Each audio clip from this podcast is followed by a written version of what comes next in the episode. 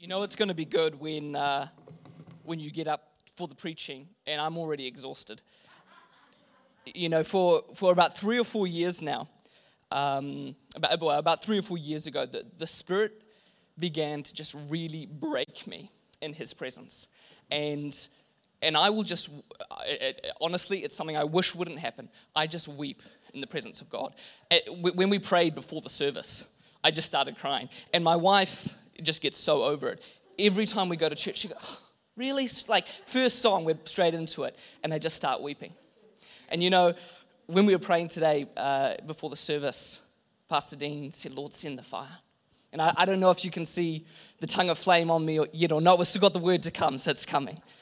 But you know, the last verse in the book of John says, These are all the things that Jesus Christ did when he walked on this earth. And there were many more. And I do not believe that if every one of them were written down, the world in its entirety could hold enough books. That's the God that we serve. It's a God who we could not recount all he did and all he is still doing. You know, when I first came to New Zealand, I, I started going to a church and joined the worship team. And there was a, a worship team get together one night. And I asked one of the senior leaders, I said, What happens when we're trying to lead worship? And we're just really not feeling it. You know, we, we've come in with a broken heart, we've come in with a burden, and we don't feel like jumping up and down on stage. And he said, You know what? Well, sometimes you just fake it till you make it. And I thought that was a really bad response. And I really, I, I don't want anyone to come in here today faking it till you making. Come and bring your burdens, bring your broken hearts. You know, I, am sorry, guys, I'm going to start preaching already. Uh, I, the, over the past month, the Lord is just doing something in my heart. I'm just so hungry for the things of God. And I've just been standing in so much faith for what the Lord wants to do here today. And, and we've already come into his presence. We've declared, You do great things. Great is the Lord. We speak Jesus. And so we're starting to move in the things of God now and we're going to declare the word of God. We're not, we're not gathered here today to consider the opinions of man. We are speaking out the divine word of God, and it has the power to transform our lives more than any other thing. So, as we get into this, I am believing that today we're going to see restoration, we're going to see deliverance, and we're going to see healing. And I want you to stand in faith with me as we consider the word. If you are seeking a bit more of God in your life, would you join your faith with me? Because I believe by the end we're going to see tongues of fire. I believe that the Spirit is only just starting to move in this place today. You know, the book of Ephesians is called the Queen of the Epistles which is quite the claim, really, when you think about the rigorous theological depth that is the book of Romans, or the refreshing call to joy that is Philippians. But when I read Ephesians 2 specifically, especially the first 10 verses, I'm tempted to agree that this is perhaps the pinnacle of biblical beauty. There's also a very personal reason I love this passage so much. As many of you know, my wife Grace and I worked as parliament, uh, advisors in Parliament for a number of years. That's where we met. And our offices were several doors apart from each other. So we saw a lot of one another. Over almost a year, a very close friendship began to emerge as Grace, Grace and I began to share about our common faiths and discuss a lot what was happening in our lives. And one week, I went in to have a chat, and it didn't really seem like she was her regular self. She was dealing with some significant changes in her life. And that meant the usually bubbly, pleasant friend I'd come to know was almost impossible to be around. I went in at morning tea on a Monday to chat, and she told me in very uh, clear terms that today was not the day and to move away. I, uh, I went in at lunch again, the slightly persistent person that I am, and she told me, Look, not today, move on. But I'm not someone who takes no for an answer easily. And so I, I just sat down on a couch and I said, maybe we should read the Bible together. Would you like me to read the Bible to you? And without waiting for a response, I opened to the book of Ephesians and I started reading. And of course, Ephesians 1, we've been there. It starts by blessing God and the Father of our Lord Jesus Christ, through whom we are blessed with all heavenly blessings. It outlines adoption and lavished grace and talks of the hope we have the glorious inheritance of the saints, and the immeasurable power at work for those of us who believe. We remember this, right? This is what we've been reading about over the weeks in between our series. Grace and I sat, sorry, Grace sat there silently, accepting, I think, that this was just Johnny being Johnny and there was very little to be done. And as I read through scripture, I kind of provided a commentary as we went, sort of preaching on the beautiful truths that scripture was revealing. And like I said, I didn't get much out of grace until we hit Ephesians 2 when we read this. And you were dead in the trespasses and sins in which you once walked following the course of the power, uh, sorry, following the course of this world, following the prince of the power of the air, the spirit that is now at work in the sons of disobedience, among whom we all once lived in the passions of our flesh, carrying out the desires of the body and the mind, and were by nature children of wrath, like the rest of mankind. Who's glad they came to church this morning? Oh, this, this is good stuff. But God. But God, being rich in mercy, because of the love with which He loved us, even when we were dead in our trespasses, He made us alive together with Christ. By grace you have been saved, and raised up with Him, and seated us with Him in the heavenly places in Christ Jesus, so that in the coming age, you might show the immeasurable riches of his grace and kindness towards us in Christ Jesus. For by grace you have been saved through faith. And this is not your own doing, it is the gift of God, not a result of works, so that no one may boast. For we are his workmanship, created in Christ Jesus for good works, which God prepared beforehand that we should walk in them. And I could tell at this point I had Grace's attention. And she later said that when I sat down and read the book of Ephesians with her, it was the first time she really felt like she heard God speaking specifically to her. And we continued to read through the book, stopping to reflect on the truths. And by the end, Grace's day hadn't changed. Grace's life was on a totally different trajectory because we had reflected on the glory of God's mercy shown to us in His grace.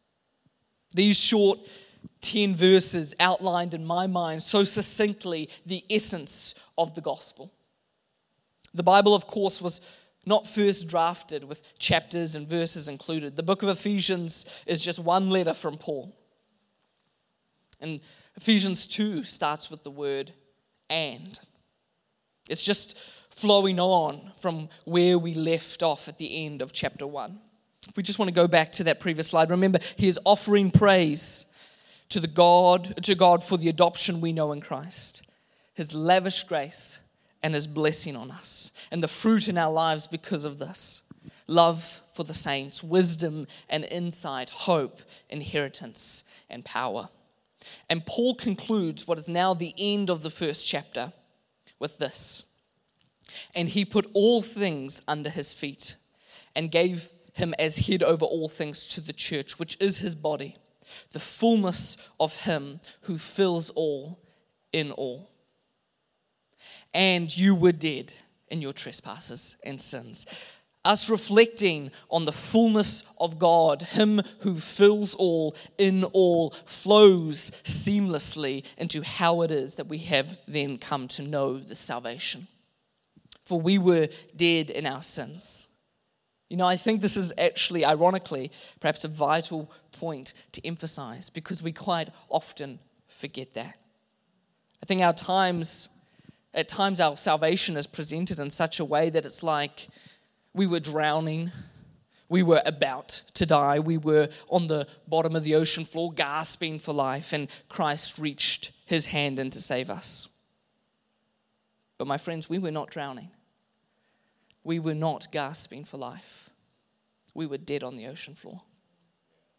He sought out us. He sought us out. He came for us. Yet while we were still sinners, Christ died. We were following the prince of the power of the air. We were by very nature children of wrath.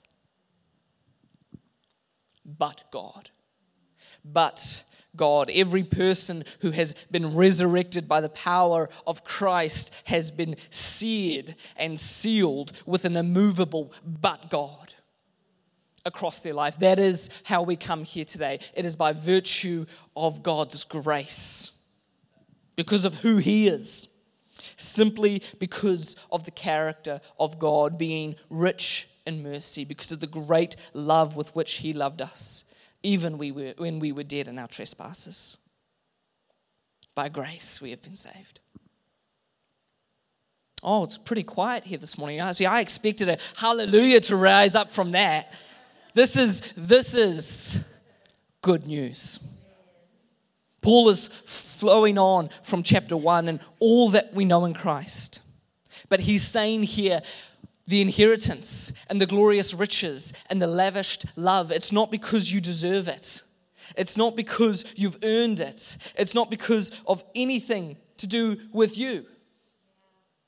It is everything to do with Him and His great love with which He loved us.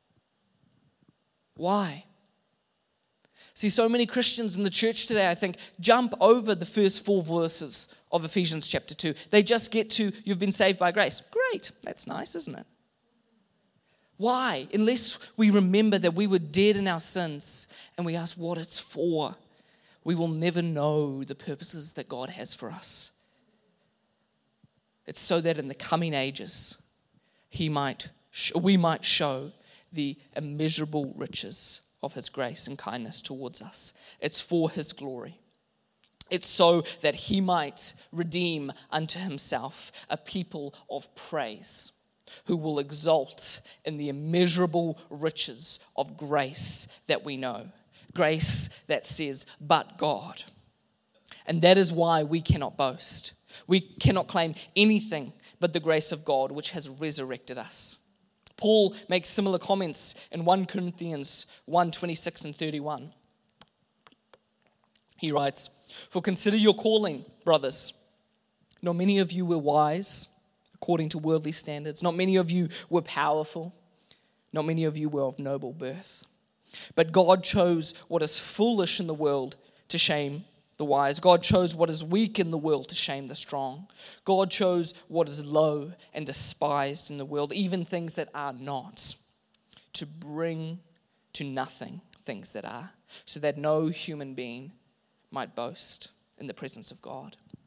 And because of him, you are in Christ Jesus, who became to us wisdom from God, righteousness and sanctification and redemption, so that as it is written, let the one who boasts boast in the Lord.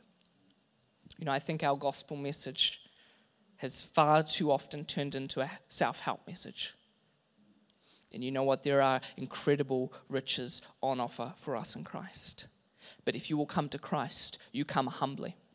Because if you'll be claimed by Him, it is to say, I am the weak, I am the broken, I am the foolish things of this world, so that Christ might receive glory. If we are to boast, let us boast in the Lord. That is why we have been saved, so that we might boast in Christ. We are now witnesses to Him to the ends of the earth. And the world looks at us and goes, You, God saved you, but you don't deserve that. And we go, No, but God. And we boast in His character and his goodness. The whole essence of Scripture is the great narration of the story of Christ redeeming under himself man. If we don't understand the role that the Jews play in illustrating this great story, we won't understand the part we're called to play. God says to Moses, I have chosen you because you are few in number, you are weak and poor. And that is still true for the people of God today. It is when we believe that Christ's grace is extended towards us for our sake that we end up with narcissistic Christianity, which in its worst form sees Christ as little more than a genie in a bottle. It is when we believe that Christ's grace is extended towards Him for His praise. It is only then that we will experience the depth of the purpose and peace and joy that is intended for us in knowing Christ. The salvation you know does not end with you. You are not the ultimate purpose of Christ's salvation. You have been saved in order to bring praise to the glorious name of Christ and to do good works which God planned beforehand that we should walk in them. You have not been given the Spirit of God to enjoy peace because that is it in itself. You have been called to enjoy peace, to raise the name of Christ in a world that has no peace. You've been called to stand and lift a banner of praise and joy in a world that is hopeless. And Christians have taken their light and hid it under a bushel. God has planned good works for each one of us, not generally, not if you see someone on the sidewalk begging, give to them, not vague, ambiguous, specifically. Good works that He has planned for you in particular before time began. Therefore, if we want to boast in Christ, if we want to bring glory to Him for our salvation, then we must know the voice of the Spirit of God in our life and seek out the particular good works which have been prepared for us beforehand. See, the light of so many Christians shines very dimly because they are doing vague, unspecific things from a place of grace that is for them those that burn with fire for the glory of God. Sit intimately before the Spirit and say, Spirit of God, what is it today that you are calling for me? Because I, I don't want to do anything but glorify you today. Don't, don't, don't call me anywhere unless it's glorifying you. Don't tell me to do anything unless it's raising your name up. Spirit of God, what is it today that will raise your name high in my life? This is the hunger that the Lord wants to produce in our hearts and we're satiating that hunger with so many other things. You know, for many of you here, it's not sins, it's not worldliness, it's just trivial. I look at so many Christians who walk around ignoring this, and I'm like, it's not even that your selfishness or the idol that is your career or your self pity or your addiction. It's not even that it's sin. It's just so meaningless. It's so empty, so worthless in comparison to all that is on offer for you in Christ. All that has been specifically, specially prepared for you to define the essence of your life. Hey, if you want to be consumed by the trivialities of life, focused on fleeting, oh so fleeting things, have fun. I'm not saying you're not saved. I'm not saying you won't get into heaven. I'm just going to be over here, though, attaining the highest that God has for me. I'm going to be over here pursuing God in this life that He's given me. I want to have a crown one day to lay before my God. God, forgive us that many Christians will make it into heaven. Congratulations. You won't have anything to offer Him, though. I want to offer my life so that one day I have a crown to lay before Him. And I know that this is something that burns deep within many of your hearts here. The jewels that we will give to the Lord one day. But unfortunately, many of us also have straw and hay that will be consumed by a fire. You know, I believe we could easily do a series just on Ephesians 2 1 to 10. So great are the truths for us to claim in this passage. But we must press on to the second portion of this chapter. This is where Paul comes back to his main point of the book of Ephesians. And what is the main point of the book of Ephesians? We've only been here once, so I don't expect you to know it yet, but we'll be doing a test at the end. Uh, Paul is calling us to live as the family of God. This passage we're going to is a very powerful portion. Many theologians look at it, it's called the one new humanity. We're called to live as the family of God, drawn together by the Spirit of God. Paul seeks to now apply the riches of the first half of this chapter to the theme of this book. And he writes, Therefore, remember that at one time you Gentiles in the flesh, called the uncircumcision, by what is called the circumcision, which is made by the flesh by hands. Remember that you were at that time separated from Christ, alienated from the commonwealth of Israel, and strangers to the covenants of promise, having no hope and without God in the world.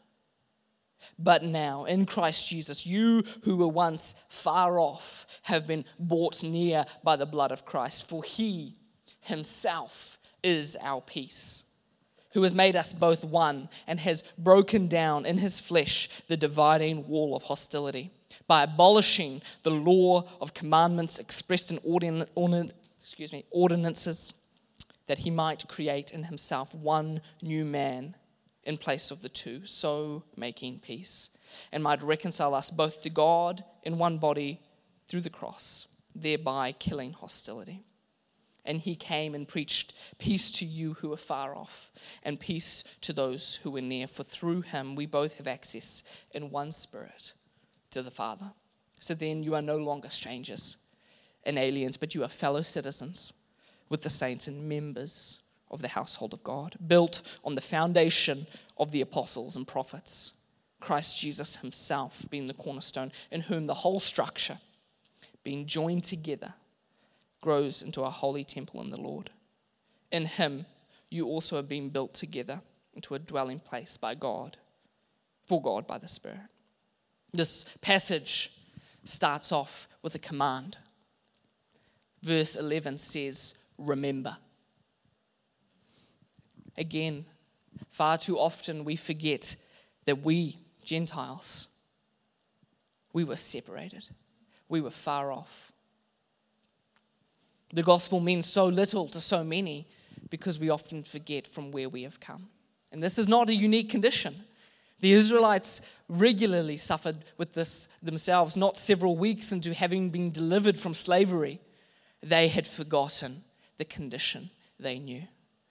And when we do not remember where we've come from, when we do not remember the brokenness and the need, we do not really appreciate the joy we are given in Christ. You know, I don't think Mary of Magdalene, when she fell at the feet of Jesus, offering all she was to him, had forgotten where she had come from.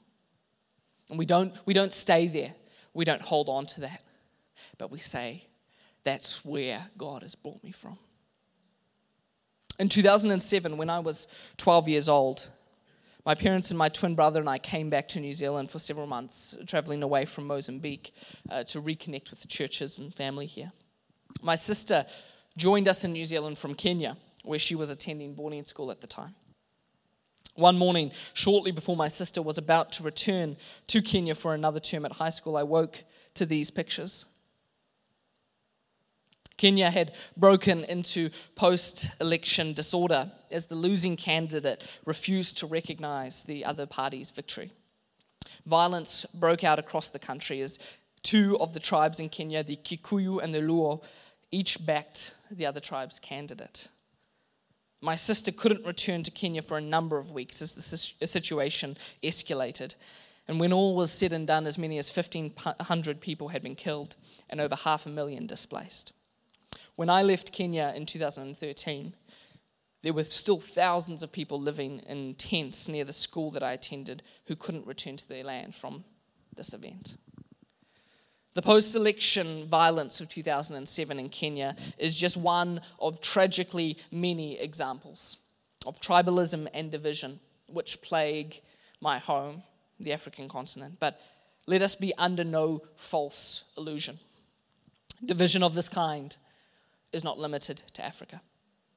In one form or another, racism, tribalism, classism, vaccination status, humanity has always found reason to turn in on itself, to turn against itself. As we break into our own little groups, from Ireland to Iraq, from East Timor to the Bronx, violence, division, enmity, these are our birthright. These are what we have been given from our forefathers, Cain and Abel, who turned in on each other. Division and enmity of this kind stands in direct and complete defiance of any teaching related to the family of God, to a new humanity. Thinking of this kind refutes the claim that we saw in chapters 1, verse 10, that Christ is uniting all things in himself.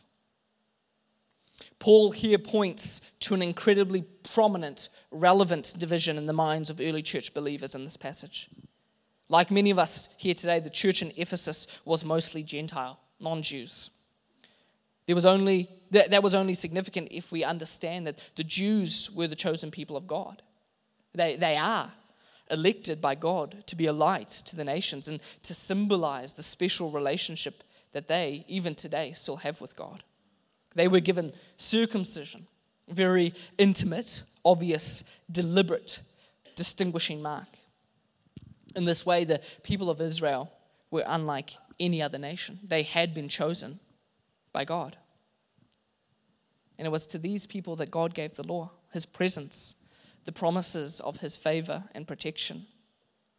And so, by very nature of not being Jews, Gentiles are, as Paul says, alienated from all that God promised to these people.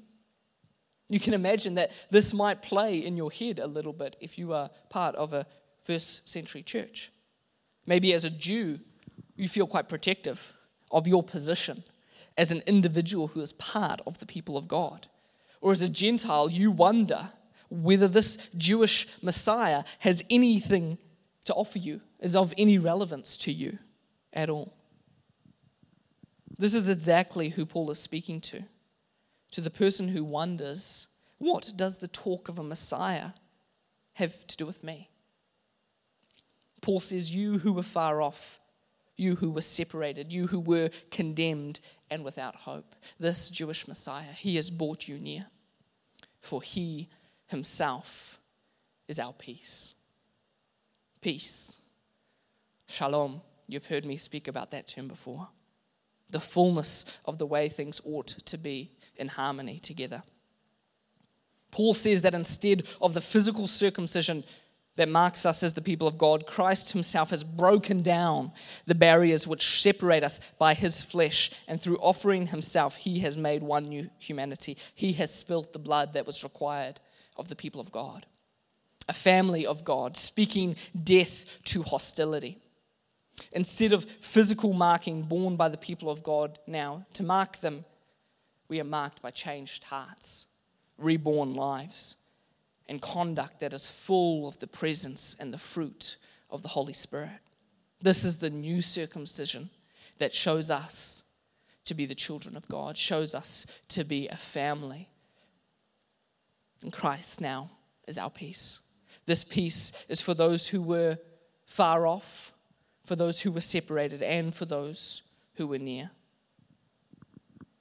This is another cry of the heart from Paul, which comes through Ephesians. So you are no longer strangers, aliens. You are not separated. There's a household built on the foundation of the apostles and prophets, Christ Jesus himself being the cornerstone, in whom the whole structure, being joined together, grows into a holy temple in the Lord. In him you are being built together into a dwelling place by God, uh, for God by the Spirit. You know, I believe radically in the anointing of the Holy Spirit. I believe in the power of God that has been given to us, that paraclete. I hope you. I'm think. I need to check my preaching schedule. I'm really hoping I'm not preaching next week because I want to come here from Williams. The Spirit of God has been deposited in each one of our lives, and some of us that manifests radically. For some of us, we don't want that. Quite uncomfortable. So we, we have it a little bit less in our lives, but we have all been sealed by the Holy Spirit. But you see, the people of God are not called to stand as individuals, we're called to stand together. So we are now in Him, being built together into one dwelling place for God by the Spirit. The Spirit of God inhabits our hearts, but it's when we come together that the Spirit of God then dwells singularly as we stand as one. It is easy for us to sit here and, and allow the implications of this passage to just pass us by. It's a remarkable thing. You've heard me say before that we can easily come and go from church week in, week out for years, for a lifetime perhaps. and never allow the radical, revolutionary, revolutionary truth of this passage to touch us. Not only has God created a family out of fallen man, there is a place for each one of us at the table. Paul tells us that the household of God has been built on the foundation of the apostles and the prophets. We must incline our ear to understand the story that has been written on every page of Scripture in order to understand how the family of God can be founded on the apostles and prophets.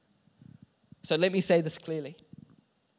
If you are not reading the Word of God, if you are not filling your heart with truths which have been given to us, first of all by the prophets and then by the apostles, we will never understand the implications of the family of God in our lives. But if we do, what a story it is as we consider from Genesis the whole way through a narrative of redemption that Christ is calling us into. As our lives are built on the foundation of the apostles and the prophets, on the cornerstone which is Christ, unity flourishes. And together as one, we grow into a holy temple for the Lord. That's why this is so important. You see, it is when we are joined together that Christ Himself comes and dwells in our midst. Far too many communities have not been built together into a temple. It's a half finished building. Christ's not going to come and dwell in that. It's when we stand in unity, when we allow our calling as the people of God to bind us together, our boast in the Lord, not in ourselves. That is when we'll be filled in the presence of the Spirit. The Apostle Peter uses a very similar picture to express a similar message in 1 Peter 2. He writes, And you come to him, a living stone rejected by men, but in the sight of God, chosen and precious. You yourselves, like living stones, are being built into a spiritual house to be a holy priesthood, to offer spiritual sacrifices acceptable to God through Jesus Christ. For it stands in Scripture Behold, I am laying a stone in Zion, a cornerstone, chosen and precious. Whoever believes in him will never be put to shame. You know, I, I work in the business community, I work in the political community, and there's a whole lot of people who claim to have the answer to the many questions we're addressing today. But that's one of my favorite verses, and it's repeated several places in Scripture that they who hope in the Lord will never be put to shame, because I believe there is one answer to the questions we are asking. And it is the people of God being anointed by His Spirit to stand and say, But God.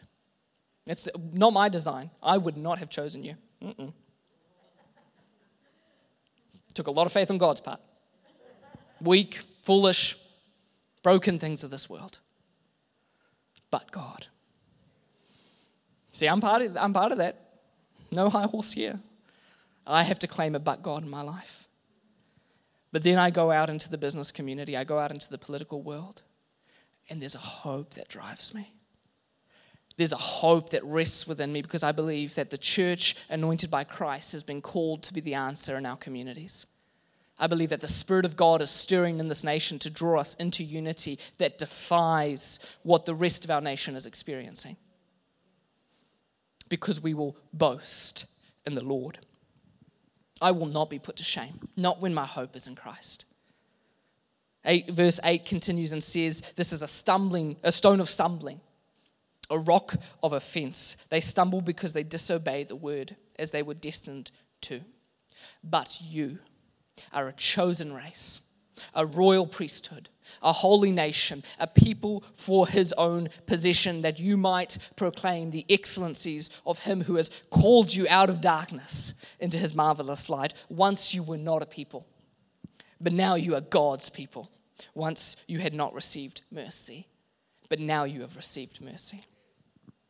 We have been joined together, not from one race or people, but together we have been made into a new race, a holy priesthood, a royal nation, a nation set apart unto God so that we might proclaim the excellencies of Him who called us, who reached to the bottom of the ocean floor, whose grace has changed us. This takes us right back to where chapter 2 of Ephesians begins the glorious grace of God Let, our, let us find ourselves always brought back to the grace of God and always undone by its beauty. For through it, for the praise of Christ, we are resurrected, we are redeemed, we're joined together and given life forevermore. Psalm 133, verses 1 and 3, a very well known passage. Behold, how good and pleasant it is when brothers dwell in unity. For there the Lord has commanded a blessing. And what is that blessing? It's life. You know, one of my favorite books in the Bible is the uh, Gospel of John. I just think it's endlessly revealing. And he tells us that this light that Christ is, is, is the life of man. This light has shone in the darkness, and the darkness has not overcome it. We live in a life that has been given to us by the light of Christ that the darkness cannot overcome. So, why do we diminish it? The darkness can't undo it, but we can.